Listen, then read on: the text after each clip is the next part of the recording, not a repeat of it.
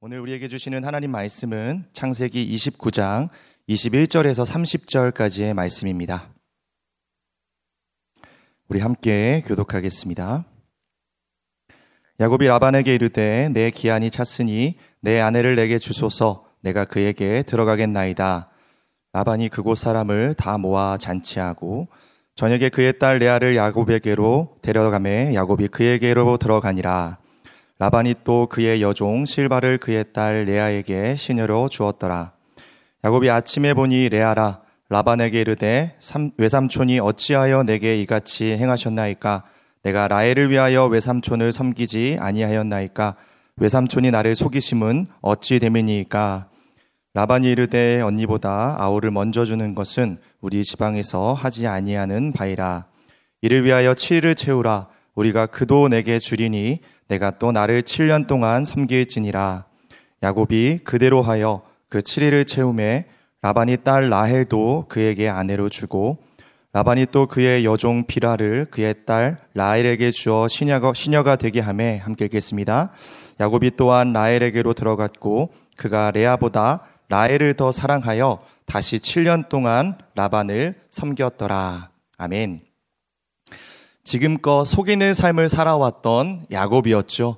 그런 야곱이 베델에서의 특별한 하나님의 은혜를 경험한 이후에 이제 삼촌 라반의 집에 정착하여 살아가게 됩니다. 그리고 무려 7년이라는 시간을 라헬을 얻기 위해 정말 열심히 힘을 다해 일해 왔어요. 아마 그 성경에서도 기록되어 있지만 얼마나 라헬을 사랑했는지 야곱은 그 7년의 시간을 수일과도 같이 여겼다라고 말하고 있습니다. 그 7년이 되는 날을 얼마나 손꼽아 기다려왔을까요? 사랑하는 사람을 얻기 위한다라는 분명한 목적이 있었기 때문에 고도, 고단한 노동이었지만 그의 하루하루의 삶은 기쁨이 있었고 또한 설레임이 있었습니다. 무보수로 부당한 대우를 받고 일하는 아, 어려움도 있었지만 그 디데이, 그날만을 기다리면서 하루하루를 기다리며 버텨왔을 것입니다. 그리고 드디어 그토록 기다려왔던 바로 그 7년째 되는 날이 되었죠. 우리 함께 21절 말씀 읽겠습니다. 야곱이 라반에게 이르되 내 기한이 찼으니 내 아내를 내게 주소서 내가 그에게 들어가겠나이다. 자, 드디어 7년이 되었어요. 근데 뭔가 미적미적 움직임도 없고 어떠한 말도 없는 그 라반의 행동에 답답함을 느꼈던 야곱은요, 삼촌 라반을 찾아가서 이렇게 말을 합니다. 어떻게 말하죠? 내 아내를 내게 주소서라고 하죠. 이것을 여러분 직역하면요. 당신은 나의 여자를 주소서라는 명령형이 사용되어 있어요. 또한 소유를 강조하는 내 아내라는 이 표현을 보면서 직설적인 표현을 보면서 삼촌 라반이 지금 약속을 이행하지 않고 뭔가 뜸을 들이고 있다라는 것을 우리는 짐작할 수 있습니다. 야곱은 그동안 자신이 원하는 것이라면 수단과 방법을 가리지 않고 어떻게든 얻어왔던 사람이었습니다. 그리고 이번엔 그 목표가 라헬이었다라는 것이죠. 이번에도 라헬을 얻기 위해서 그는 최선을 다했고 그동안 자기가 한 번도 실패한 적이 없었기 때문에 아마 자신이 있었을 거예요. 그러나 지금 그 야곱에 대한 그 물음에 대해서 라반은 답을 주지 않습니다. 답을 주지 않고요. 라반은 그 다음 절을 보니까 즉시 결혼식을 위해 잔치를 여는 장면으로 넘어가고 있다는 것이죠. 이 뭔가 석연찮은 모습 속에서 뭔가 라반이 지금 음모를 꾸미고 있다라는 복선을 지금 깔고 있다라는 것입니다.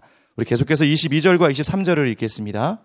라반이 그곳 사람을 다 모아 잔치하고 저녁에 그의 딸 레아를 야곱에게로 데려가매 야곱이 그에게로 들어가니라. 라반이 그곳 사람을 다 모았다라고 말을 하고 있죠. 이것은 당시 명망 있고 상당한 재력을 가졌던 라반이요. 그 자신의 딸의 결혼을 통해 자신의 위세를 과시하는 기회로 삼기 위함이었을 것입니다. 이 라반이 주관하는 결혼식의 스토리를요, 모르는 사람이 없었을 거예요. 야곱이 왜 7년 동안 저렇게 일을 하는지, 돈을 받지 않고도 저렇게 성실하게 하루하루의 삶을, 주어진 삶을 최선을 다해 살아가는지를 많은 사람들이 다 알고 그 잔치를 축하해주기 위해서 그 결혼식에 참석했을 것입니다. 그렇기 때문에 여러분 야곱은 추후의 의심도 없이 아마 확신을 가졌을 거예요. 아, 드디어 사랑하는 라헬이 나의 아내가 되는구나. 어떤 의심도 없이 7일 동안 열린 결혼식에 참석하게 되었고요. 그 결혼식 당일 드디어 그토록 원했던 라헬을 만나기 위해 들어갔습니다. 그러나 전혀 예상치 못했던 뜻밖의 일이 일어나죠. 먼저 우리가 23절에서 좀 주목하기 원하는 것은요. 그의 딸 레아를 야곱에게로 데려가매라는 말이에요. 라반이 잔치를 베풀었을 뿐만 아니라 지금 어떻게 해요? 주도적으로 딸을 데리고 들어갔다라는 것을 강조하고 있어요. 이것을 통해서 라헬을 주겠다고 분명히 약속했던 그 라반이 야곱과의 약속을 깨버리고 레아를 주는 것을 통해서 지금 야곱의 노동력을 이용하기 원해 더 부려먹기 위해서 라반은 욕심으로 치밀한 음모를 꾸미고 있다는 것들이 그의 음모의 전말이 서서히 드러나고 있다는 것입니다. 계속해서 25절 말씀 읽겠습니다. 야곱이 아침에 보니 레아라 라반에게 이르되 외삼촌이 어찌하여 내게 이같이 행하셨나이까 내가 라헬을 위하여 외삼촌을 섬기지 아니하였나이까 외삼촌이 나를 속이심은 어찌 됨이니까 야곱은 아무것도 모른 채 사랑하는 라헬과 하룻밤을 보냈다라고 생각을 했어요. 근데 아침에 일어나 보니까 이게 웬일입니까? 자신의 옆에 누워 있는 신부의 얼굴을 보고 소스라치게 놀라 소리를 지르며 일어납니다. 라헬이 아니라 레였던 것이죠. 근데 여러분 이해가 안 되는 것이 어떻게 그렇게 사랑하는 여인의 얼굴을 못 알아볼 수 있었을까요? 7년을 그렇게 쫓아다니면서 사랑한다 고백했는데 그 밤에 어떻게 그 여인의 얼굴을 못 알아볼 수 있었을까요? 여러분 그 당시에는요 그 결혼 관습상 낮에는 신랑과 신부가 따로 떨어져 있다가 이제 그 밤에 돼야 돼서야 얼굴을 볼 수 있었습니다. 그뿐만 아니라 신부는 얼굴과 몸 전체를 베일로 감싸고 있었기 때문에 그 당시에 뭐 전등도 없었던 어, 시대적인 상황을 고려해 봤을 때 아마도 또 술에 취해 있었던 야곱은 아마도 제정신으로 라헬을 알아보지 못했을 가능성이 큽니다. 어쨌든 라반의 음모에 속았던 그것을 깨닫게 된 야곱은 엄청난 분노와 미움의 감정이 폭발했을 거예요. 7년의 기다림과 순정을 바쳐서 사랑해왔던 그 라헬의 사랑이 이렇게 물거품이 되어서 무너져 버린 이 상황 속에서 그 분노의 감정을 가지고 지금 라반을 찾아가려고 준비하고 있었을 것입니다. 레아의 심정은 어땠을까요? 물론 아버지가 자신을 데려와서 이끌려서 간 것처럼 되어 있지만 아마 레아의 마음 속에도 굉장히 두려움이 있었을 거예요. 야곱이 과연 깨면 나를 어떻게 생각할까? 이 상황을 어떻게 반응할까? 아마 뜬 눈으로 밤을 지새우면서 벌벌 떨고 있었을 것입니다. 자, 드디어 화가 난 야곱은 라반을 찾아가서 따져 묻죠. 우리가 25절을 읽었잖아요. 주목하기 원하는 것은 여기서 나를 속이심이 어찌입니까? 라는 말이에요. 여러분, 야곱은 자신의 입에서 이런 말이 나올 줄 상상도 못했을 것입니다. 사실은요, 이 물음은요, 지금 라반에게 하는 말이 아니라 자신을 향한 책망과도 같은 말이었다는 것이죠. 야곱의 이름의 뜻이 여러분 무엇이죠? 속이는 자 아니겠습니까? 그는 자신이 원하는 것을 얻기 위해 눈 어두운 아버지를 속였고 형 에서를 속여 여기까지 왔습니다. 그런데요, 그가 지금 속이는 자에서 어떤 자로 바뀌어요? 속임을 당하는 자로 바뀌게 된 것입니다. 여기서 중요한 것은요, 하나님은 이러한 비극이 일어나는 것을 막지 않으셨다라는 거예요. 왜 하나님께서 이것을 허용하셨을까요? 하나님은 야곱을 사랑하셔서 언약의 상속자로 삼으셨지만요. 그의 거짓말을 허용하셨, 허용하신 것은 아니라는 것이죠. 하나님은 야곱이 7년 전에 뿌린 거짓의 열매를 거두게 하셨어요. 아마도 이 일을 겪으면서 야곱은 형 에서의 마음을 그 심정을 헤아리게 되었을 것입니다. 야곱은 결국 자신과 같은 사람 라반을 만남을 통해서 그리고 그가 했던 똑같은 그 속임을 자신이 당해본 것을 통해서 언약의 상속자로서 하나님이 주시는 회복을 지금 경험하고 있다라는 것입니다. 우리 26절과 27절을 읽겠습니다. 라반이 이르되 언니보다 아오를 먼저 주는 것은 우리 지방에서 하지 아니하는 바이라. 이를 위하여 7일을 채우라. 우리가 그도 내게 주리니 내가 또 나를 7년 동안 섬길지니라. 라반은 라헬이 아닌 레아를 아내로 준 이유를 지금 어떻게 설명하고 있습니까? 언니가 결혼하기 전에 동생을 먼저 보낼 수 없다라는 이 지방의 관습을 말하면서 오히려 더 네가 라헬을 얻기 원하면 7년을 더 일하라 라는 부당한 제안을 하고 있죠. 정말 이 지역의 관습이 그랬다면 진작 이야기를 해 주었을 주었어야 하는데 7년 동안 아무런 언급도 없다가 이제 와서 이런 말을 한다라는 것은 말이 안 된다라는 것이죠. 늘 계산적이고 누구보다 약삭 빨랐던 야곱이 그보다 고수인 한 수 위였던 삼촌 라반의 음모에 속수무책으로 당하게 되었다라는 것입니다. 그런데 여러분 라반은 왜 이런 음모를 꾸몄을까요? 먼저 첫 번째는요. 큰딸 레아의 결혼 문제로 늘 고민이 많았는데 이 문제를 한 번에 해결하고 또한 유능하고 성실한 노동력을 가지고 있었던 야곱을 잃지 않기 위해서 계획한 치밀하게 음모를 꾸민 그런 일이었다라는 것이죠. 그리고 이제 새로운 제안을 합니다. 라헬을 얻기를 원한다면 지금 7일 동안의 결혼식이 진행되고 있잖아요. 그 7일의 결혼식도 무사히 잘 치르고 그러면 라헬을 줄 테니까 그 이후에 이제 이후에 7년 동안 또 자신을 위해서 섬기라라는 터무니없는 부당한 제안을 하고 있습니다. 여러분 이 제안을 받아들이기 참 쉽지 않을 텐데요.